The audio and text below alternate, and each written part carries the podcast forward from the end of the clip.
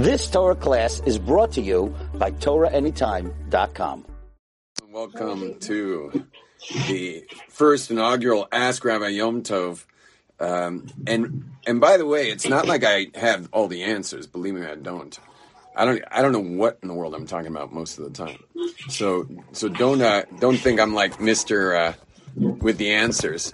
But what happens, I've noticed, is that not so much that I have the answers. It's that it's that when you need something answered, when you have the desire to know, so that desire to know has a big impact on on meaning God wants you to know this stuff, and whoever you're talking to is suddenly going to open their mouth. It could be a donkey, you know. It's just going to tell you what you need to know. So, so that's more like what this is about. Is like me sharing, me sharing what you need to know. It reminds me of years ago, Rabbi uh, Rabbi Matti Berger was um, sitting in the lobby at Aish Torah, and this student, this uh, kind of new rabbi, came out and said, "Oh, I had such a schus. I taught this class, and stuff was coming out of me. I didn't know. It was like it must have been such. I had such a merit to teach this class." And what did Rabbi Berger say? He said, "It wasn't your merit, bonehead. It was the merit of the students that that stuff came out of you." So. So let's begin, guys. Um, who's, who wants to ask the first question? The first question of the inaugural uh, mission. Uh, if nobody says anything, I'll, I'll go first. Yeah, Michael, you're the most vocal. By the way, your camera's working perfectly at this point. I don't know. The, the bottom one, I have to, I have to turn it around. So. Oh, okay. Anyways, my my maybe my turn it around just for your grounded- question. Okay. Okay, so a technical question. Uh, techni- wait, let's get the technical question. Yeah, what's technical? Okay. Can we post a question on chat? For Can sure. you see the chat? Oh yeah, Can you see the chat? I see it. Yeah. Okay, go ahead, Michael. What's your question?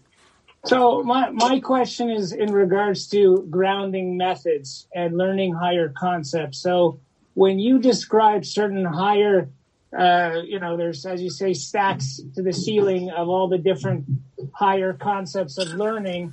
I find that the only way to ground yourself after meditating on you know these infinite ideas is to go back straight to the basics, to the bare bones of Torah reading and simple mitzvahs. Does that make sense? Uh huh.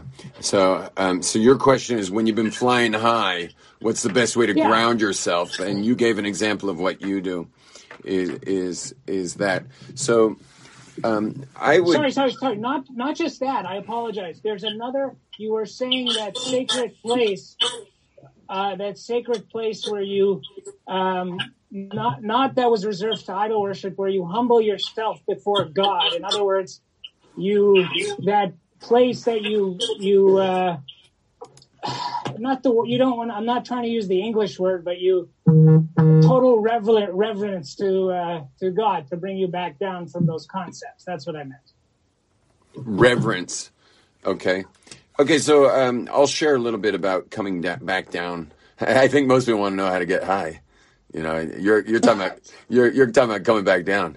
So uh, Yeah, absolutely. That's more important because without, and I'm not talking about the use of any type of uh, drugs or anything because I don't drink, smoke, or anything. I'm just saying, just the basic concepts of infinite study or whatever. You have to find a way to ground yourself, Right. even by basic Torah reading. I find so. I wanted Okay, to know so your take here's on that. so here's some grounding things. Um, one very grounding thing is routine. Another one is a spouse and kids. They're that's Yes. that's very that's very very grounding. Um, there is um, um, certainly uh, keeping a, a seder limud, a, a, uh study system Yes. and that is um, that is you know not of the, the more esoteric type, but the but like the bottom line, uh, Torah and halacha, things like that. Yes. That that's very important. That's very grounding, and um, also in diet. Sometimes people have. Um, by the way, if anyone has noise in their background, just mute your phone, please, or computer. So, um, also, uh, there's grounding foods that one can be eating. Yes. So, the, so the one can be eating more what's called more yang food, which is, um, which is like meat and um, and um, grains are very balanced. They're very balanced. They're not as grounding as meat. Um, I'm muting your phone, Michael, because there's wind blowing in everyone's ears. Um, the so so, but meat's grounding, eggs are grounding. All of those are are uh, like yang foods. And uh, what happens is a lot of people who like to fly high will have a very kind of sprout diet. you know, they're like they eat they eat like rabbits. You know, and they No, just meat. and and they find themselves ungrounded. So so it's uh, so anyway, diet's also very grounding. Sports could be a very good way to get grounded, and um, um, I think though that our sages, um, the fact that they um, connected higher levels of consciousness um, with the grounding of marriage I think that that is probably one of the most important things is to have someone to answer to. So you don't just, meaning like you need someone who's holding the kite string. And you're, if you're That the, makes perfect sense. if you're the kite, you need someone holding that string. And, and so marriage is, is really important for that. Um, okay. Next question. Next question. Yom Tov, you've been waiting for two days for this. You came on the wrong day. You got a question? I was. Uh, can you hear me? Yeah, we hear you great.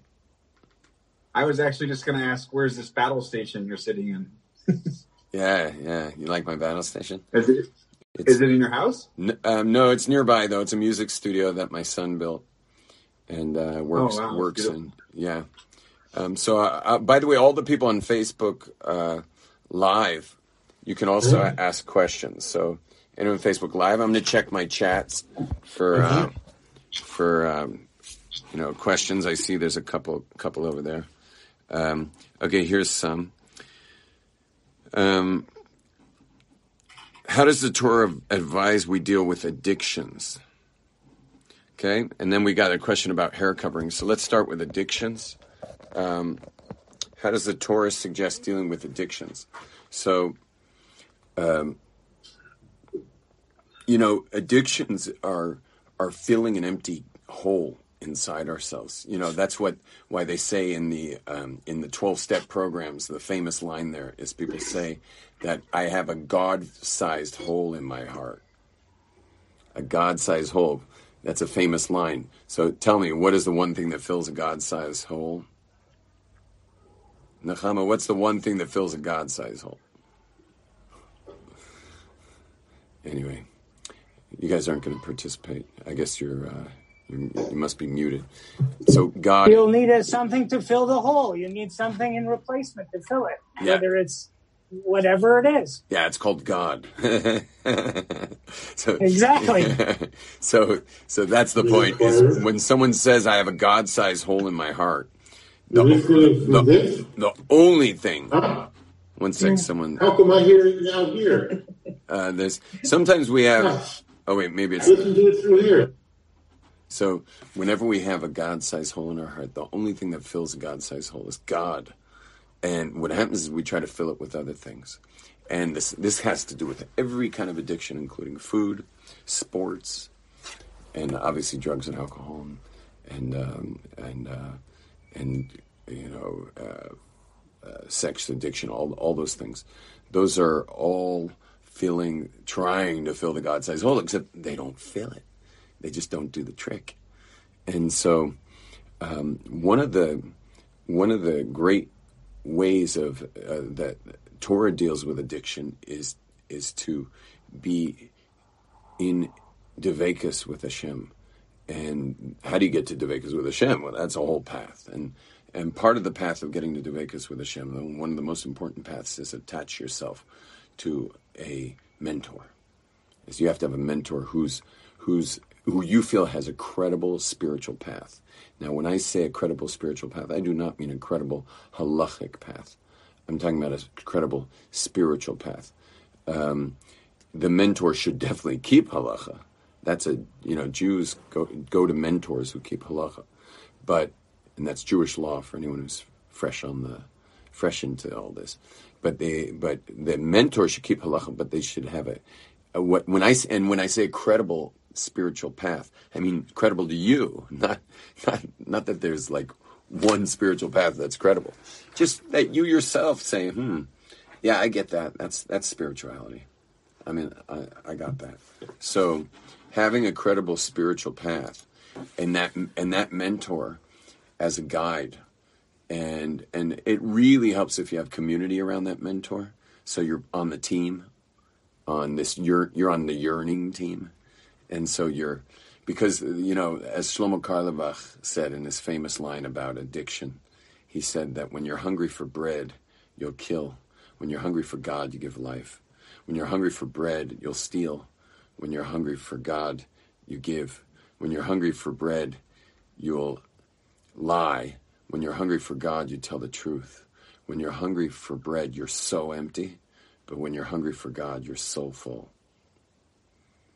And it's the only thing, your hunger for God is the only thing. I got my wife and kids on board here. Uh, hi, guys. Uh, if you guys have any questions, I'd love to hear. Um, when you're hungry for God, it's the only thing. Think about it. You can never have because you know. Is there any point when you're on your path towards God that you ever say you made it? You understand? You're never there. So it's the only thing you could ever want, but you're never there. And it's interesting. Everything you can want and get there, like a Mercedes Benz, yeah, anything you can want and get there, you get unsatisfied quickly. It goes down quickly. Whereas God, you never get there. It's always a path up, and you never get there yet. You're always satisfied. So it's unique. It's like an infinite.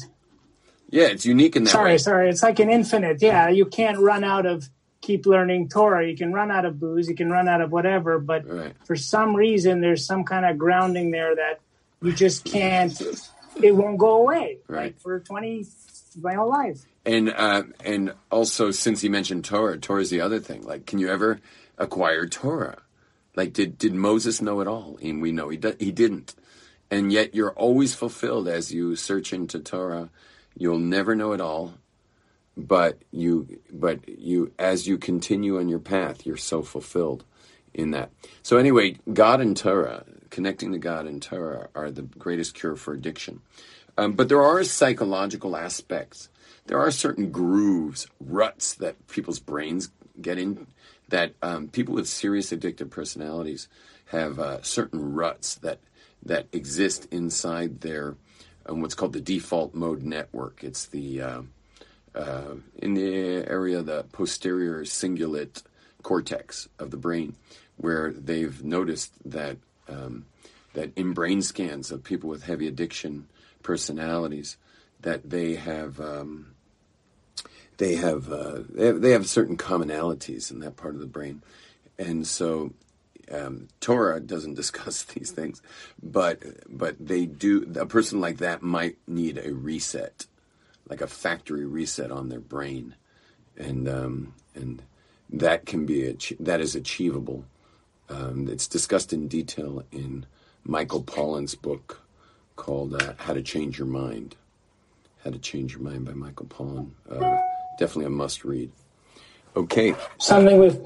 Sorry to interrupt. Something with rewiring the brain through a psycho. It's like a very fine line that you're talking about. Um, it's not like a little bit of CBD oil. You're talking like a total reset through like a masculine therapy, which I'm not part of or, or have anything to do with. But I remember you had discussed it ten years ago. Yeah, yeah, it would be yeah, that that book's ex, the expose on on using different different compounds that can reset the brain for for someone who has addictions.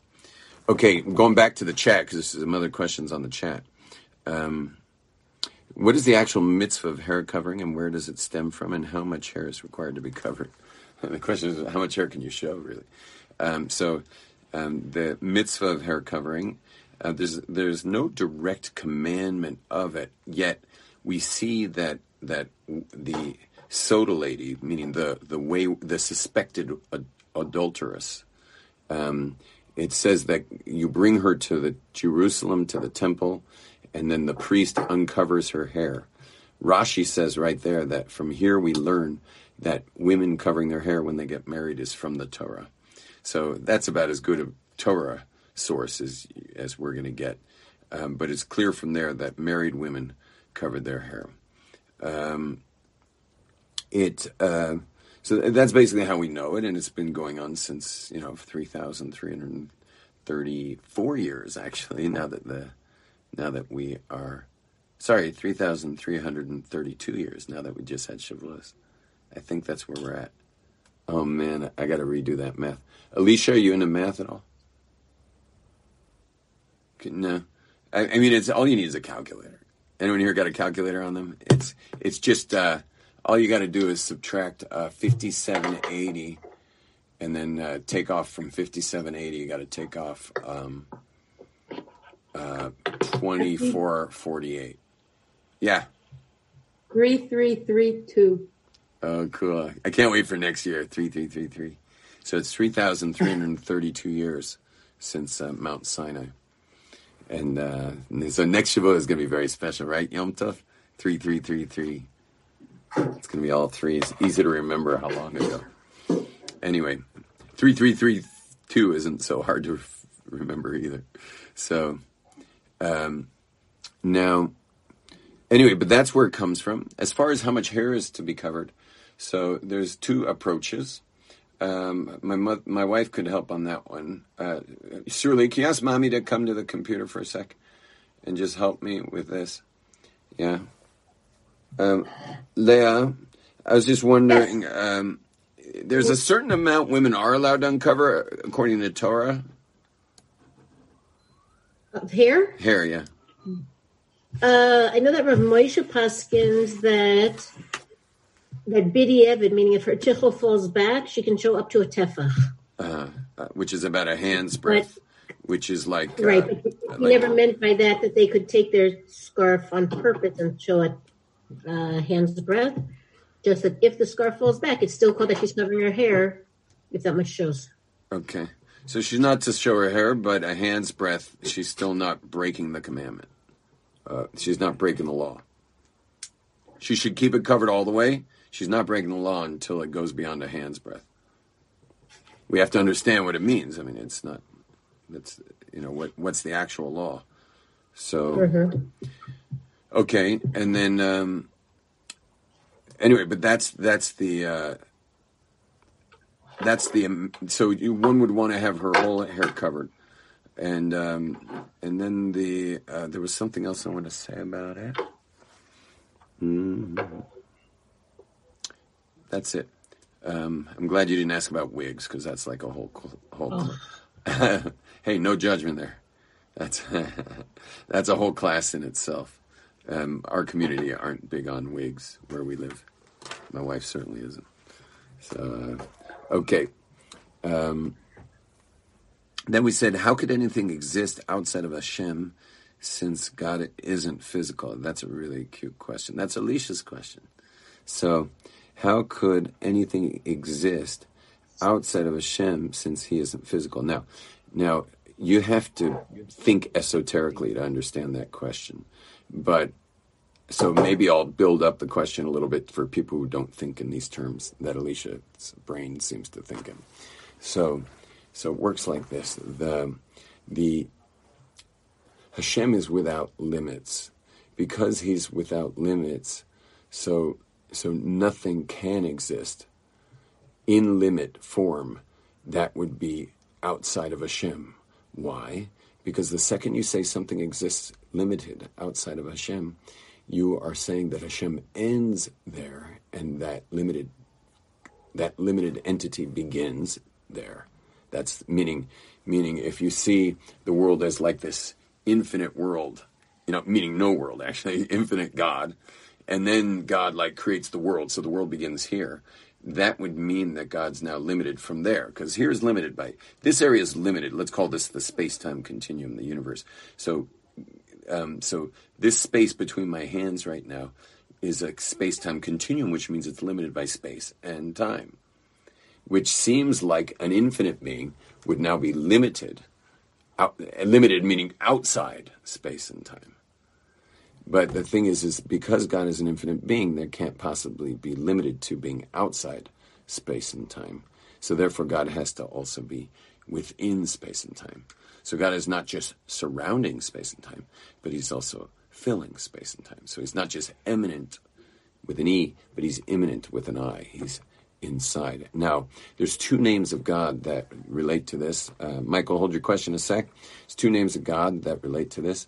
One is uh, the name Yud and He and Vav and He, which represents God being beyond space and time. It's actually also can be seen as an acronym of Haya, Hove, Yihye, was, is, and will be.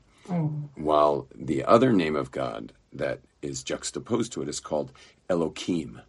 Elohim, you'll notice, the last two letters of Elohim is Yud and Mem, which are pl- denote plural. The plural is Yud and Mem at the end in, in the masculine plural, which is very interesting because Elokut is uh, feminine. But anyway, the name for God in the imminent, meaning inside the creation, is called uh, Elohim. So even though God is both outside and inside, we have two different names to to call God by: Hashem surrounding creation, Elohim filling creation, and um, and and by the way, uh, uh, something very cool is inside creation. The the number for inside creation is seven. Sevens represent the creation, and and we say on Yom Kippur when we're announcing the truth of truths, we say Hashem, that which surrounds creation. We say it, Hu Ha Elohim. He is what fills creation. That which surrounds creation is what fills creation. And we say that seven times, representing the natural world. Uh, yeah. Um, thank you very much. Uh, I got a comment from my wife that I'm not looking up enough, but the problem is if I look up, I don't see you guys, and then and so this has been always the biggest problem with uh, with all networking, uh, with cameras, all modern computer networking is they can't, have not yet figured out how to put the camera in the screen, you know, within the middle of the screen. Um, I actually Not yet. yeah, not yet. They'll figure it out. Um, the book I mentioned, someone had asked me what the book was. It's called How to Change Your Mind. And um, okay, I handled all those questions. And Michael, you had a, you had something you want to say? So aside from the cognitive re- reengineering and stuff, I have a, a myself. I struggle with the idea as death as a concept in their third or fourth dimension, which means that I, if everything exists in time, for instance, I'll use the movie Back to the Future, for example. The doc is alive, but he's alive in 1885 to give it some kind of relevance. But in theory, if time is all in one piece, then you're realistically you're alive and you're finished in this segment of creation aside from the next step. Does that make practical sense? Uh, As all all all events theoretically could be happening at once. In other words, the nine stuff in 1942 is is still happening in the way that you see starlight from a billion years away or something like that or another. I can't wrap my head around the concept knowing the nature of the third and fourth dimensional planes and the theory of relativity and anything. It just it's a foreign concept almost. I mean, I know it's real, but it's a foreign concept. um, I don't. get it. I don't. Um, I, that's not really a field I'm into very much because the. Uh, you, I don't know if you ever heard me talk about this, but I'm what I like to call a physiolosopher.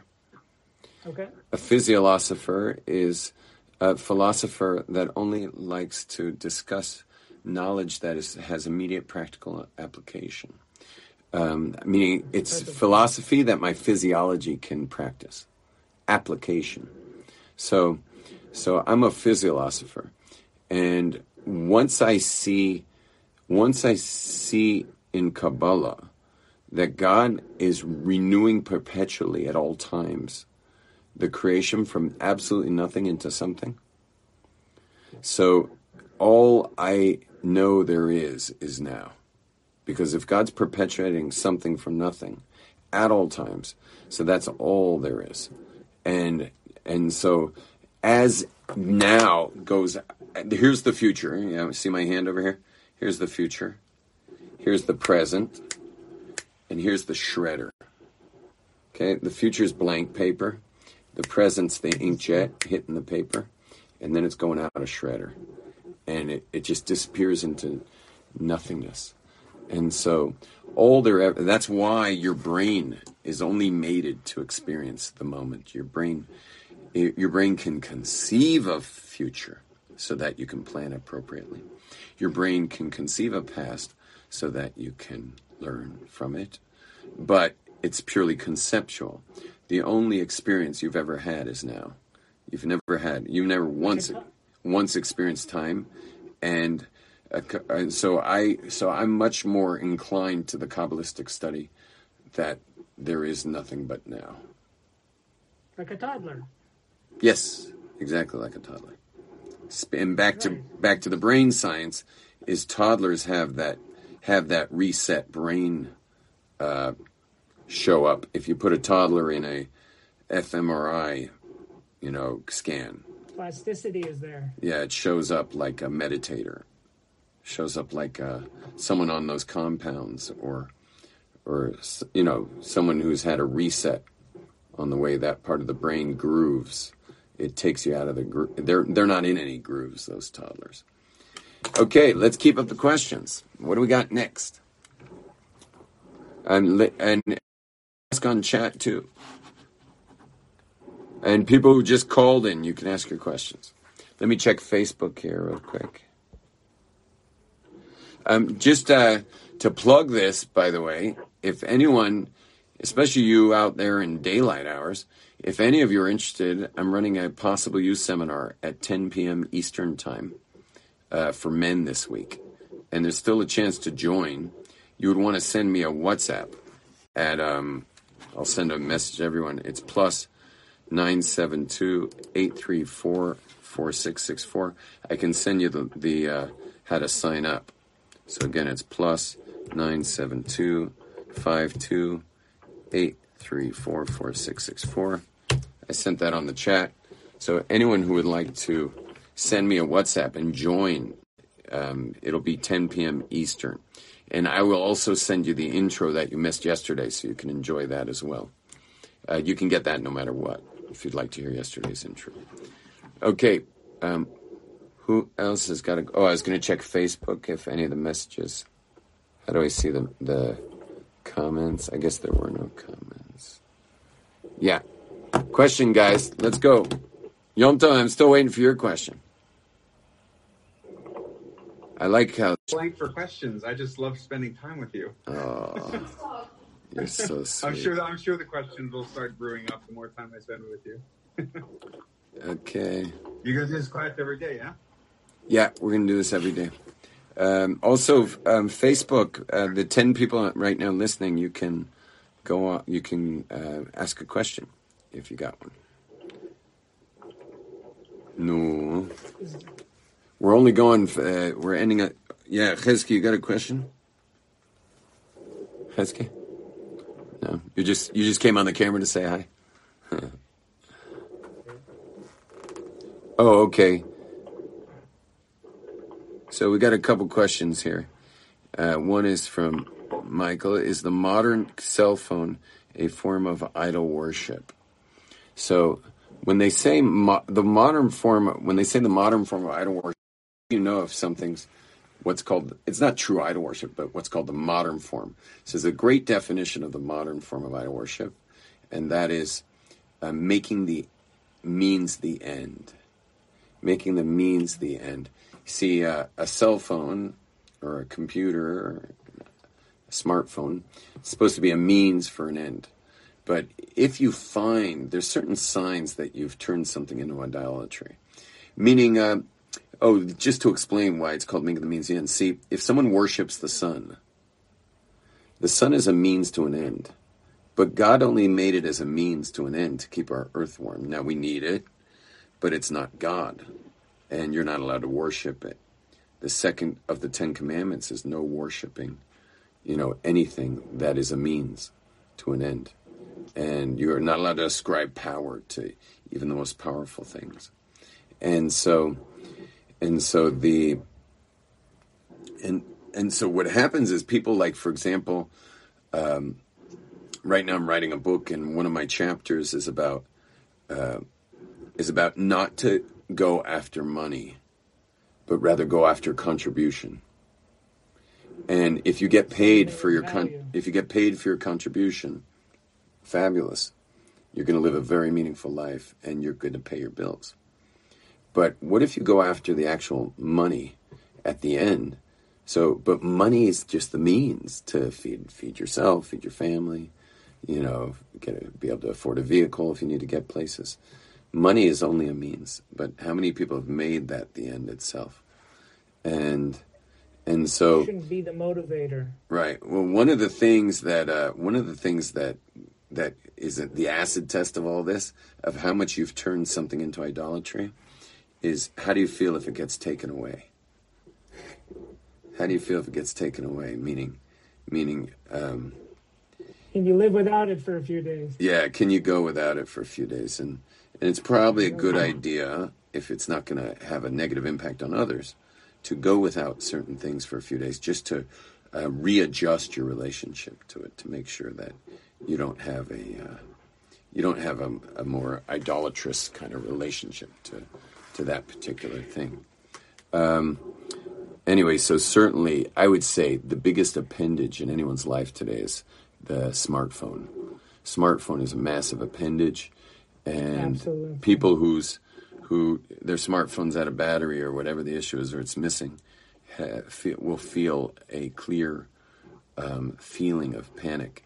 You know, I haven't YouTube this, but I have a feeling uh, uh, there's probably some good videos on people missing their i their i like they can't find it or got or maybe a teenager whose their parents took it away and got caught on a surveillance camera freaking out. But there, there's probably some good videos on YouTube of that. I personally never checked it out, but it'd be fun to watch some 17 year old kid, you know, bouncing off the walls in absolute fright of having had lost his his you know gotten punished and lost his cell phone in the process. So um, anyway, but the doing without is a good thing, and um, and obviously one of the big steps is getting your smartphone out of your bedroom. You know where you sleep. That's a big move. A lot of people have not been able to pull that off. Um, you know, they always use the alarm excuse, but it's not that big an excuse because the alarms are so sophisticated. By the way, I give ideas away because I'm not very big into uh, entrepreneurial products. But if you want to make a fortune, you ready for this? This will be a, it, it's a million dollar, multi million dollar idea. You listening, Chesky? Yeah, this is a crazy idea. I'm almost reluctant to tell you this. The So- alcohol withdrawal pill. Uh, you, yeah, uh, you heard that one. You're a good student. You're, remember that. you're a I good student. that. You're a good student. Every I'm, word I remember. yeah, whoever uh, brilliant. whoever develops that one's going to win win the prize. But the alcohol out of the blood removal pill, so you can party all you want in the club, and then just get straight in your car sober. Now the um, anyway, I would love that because I hate alcohol, and I love I love beer, so it's like a real contradiction. So I can have one beer because it's low enough content of alcohol that I can I'll, I won't feel that bad, but I can't have two and not feel bad. And also, I can't even have one beer after dark because I'll feel it the next day. I'm too sensitive. I'm highly sensitive. I take a tiny dose of what anyone else would take for anything. Now, um, uh, uh, by the way, how's my microphone height? Height? You like it like that, or is it block? Should, I mean, should there be more of my beard? Look at that! Look at that bird's nest, or is it perfect like that? You got that, or you got that? Oh, it's not blocking my beard on. Sorry, I was looking at, at uh, Facebook. The camera's way below, so it's like the microphone's coming up to my chin. I just looked up at the Zoom screen and I'm like, oh, it's nowhere near my beard. So, um, sorry, my bad. I told you I'm getting the kinks out today. Now, now listen up, listen up. The uh, what were we talking about? Uh, I was talking about beer for some reason, but I didn't want to talk about beer. I wanted to talk about something. What were we talking about? You were talking about the alcohol. The product, the product. Chesky, listen up. Now, you make a smartphone. It looks exactly like the most popular smartphones today. It has on it, just makes calls. it has one app. One app. No, no phone whatsoever. The only app it has is the iPhone's app called Clock.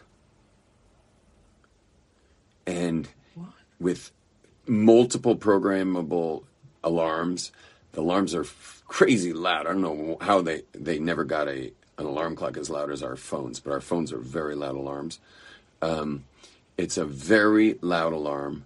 You can program it because what people will say is, "I need my phone to wake up in the morning because I set the alarm," and people are like, "Dude, you know, like, like just get a regular alarm clock." And the problem is, uh, regular alarm clocks, you can't play around with the ringers. You know, you don't have a million different ringers to uh, options. You, um, it's not loud enough, and you may need it to set multiple alarms throughout the week. Like you wake up this time on Shabbos, you wake up this time, uh, you know, on, on your weekdays. You may want to set the alarm just to say Shema at eight in the morning. There's a Jewish version, but you may want to set the alarm to make sure. Let's say you went to bed at five, and it was too early to say Shema, but you so you know where you're going to get up before Shema's over. So you can set an alarm eight o'clock for Shema, just as, you know, hit the hit the off button, go Shema Yisrael, and then wake up wake up at eleven because the mikvah closes at eleven thirty, and get to the meaning meaning our alarms are highly programmable because every smartphone user has the excuse that a regular alarm is not the same as a smartphone. So what do you do? You create a smartphone with only one app. Now you don't need a fancy screen. You don't need anything. You just get the cheapest Chinese, you know, manufactured smartphone with one app in it. You don't need any serious processors or anything in there whatsoever. And all you need is a good speaker in there and that one app. And it will sell like hotcakes. And you want to know something? Even if it doesn't make a second year run because it just people thought it was too bogus, every spouse who's angry about their spouse's smartphone in the bedroom is going to say, Happy Father's Day, Happy Mother's Day, or Happy Hanukkah, or Happy whatever. Here's your, here's your new alarm clock. And they turn it on and they see it's their exact smartphone alarm, alarm clock. Excuse gone. Phone's out of the bedroom. Mazel tov. And you laugh your way to the bank. Whoever wants to create that baby. So I put it out there now. You, whoever is entrepreneurial who heard this can go race and create it. I'm shocked it's never been made. I've Googled it several times to see if someone made it yet, and no one's made it. And it's going to be, it's just so cheap to make, but you can sell it probably at a premium. Okay. Um, uh, we were discussing, how did I get on alarm clocks? Smartphones. Oh, we were talking about idolatry. Tell you idol worship because the phone is so complex today that people are using them for. It's got the power of a rocket, but they use it to take selfies. okay, Alicia had a question. What are the similarities and differences between Jewish and non-Jewish spirituality? What do they, what do they, I guess, the Gentiles have right? I guess you're asking. So, that is an amazing question. I really like your questions, Alicia. The uh, you're welcome every time. So are you, Michael. So, so what are the everyone's welcome. It's just that I'm not able to relate to any of you because your cameras are off. So um, I got to rub it in one more time. The um, by the way, I don't mind if you ignore me when I ask to do that. Don't get all offended and go off the program. I'd rather you have the have them off than not be here at all. Um, so if I'm re, here's the question: uh, What are the similarities and differences between Jewish and non-Jewish spirituality? Uh, so it's a really interesting question. And it all depends on how we define the word spirituality. If you define the word spirituality in its most simple terms as being the opposite of the material, like there's the material world, the physical world, and then there's this the spirit world, which is things that are metaphysical, they're beyond physic, beyond the physical.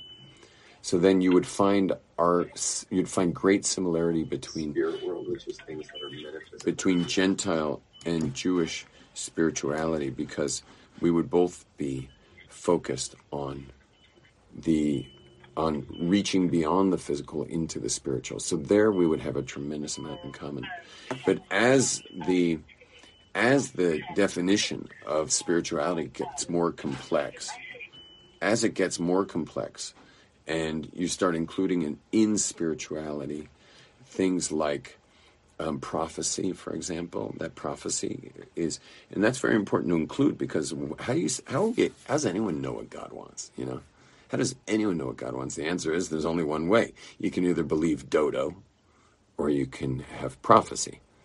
And so, you know, plenty of religions have some have a guy named Dodo to believe, but but Judaism has no one to believe. It's just prophecy, you know, and and uh, prophecy is not believing in someone. It's prophecy is is just simply getting getting divine messages through the system. It's a power surge. Normally, you're, the the spirit world is somewhat, you know, it's very much not somewhat, very much um, through step down converters, you know, uh, filtered out so we can exist in the physical. But a prophet gets a full, you know, there's a power surge. So that circuit breaker broken, that one broken, that one broken, that one broken. it hit the prophet. And the prophet now has that clairvoyance. So that is that is um, prophecy. So how can you not include prophecy in the definition of spirituality? But once you have prophecy, so then everything's going to be different between Gentile and Jewish spirituality because Gentile spirituality will not be prophetic by nature, and Judaism will be. So, so then, well, then where do the Gentiles get it if they didn't get it there?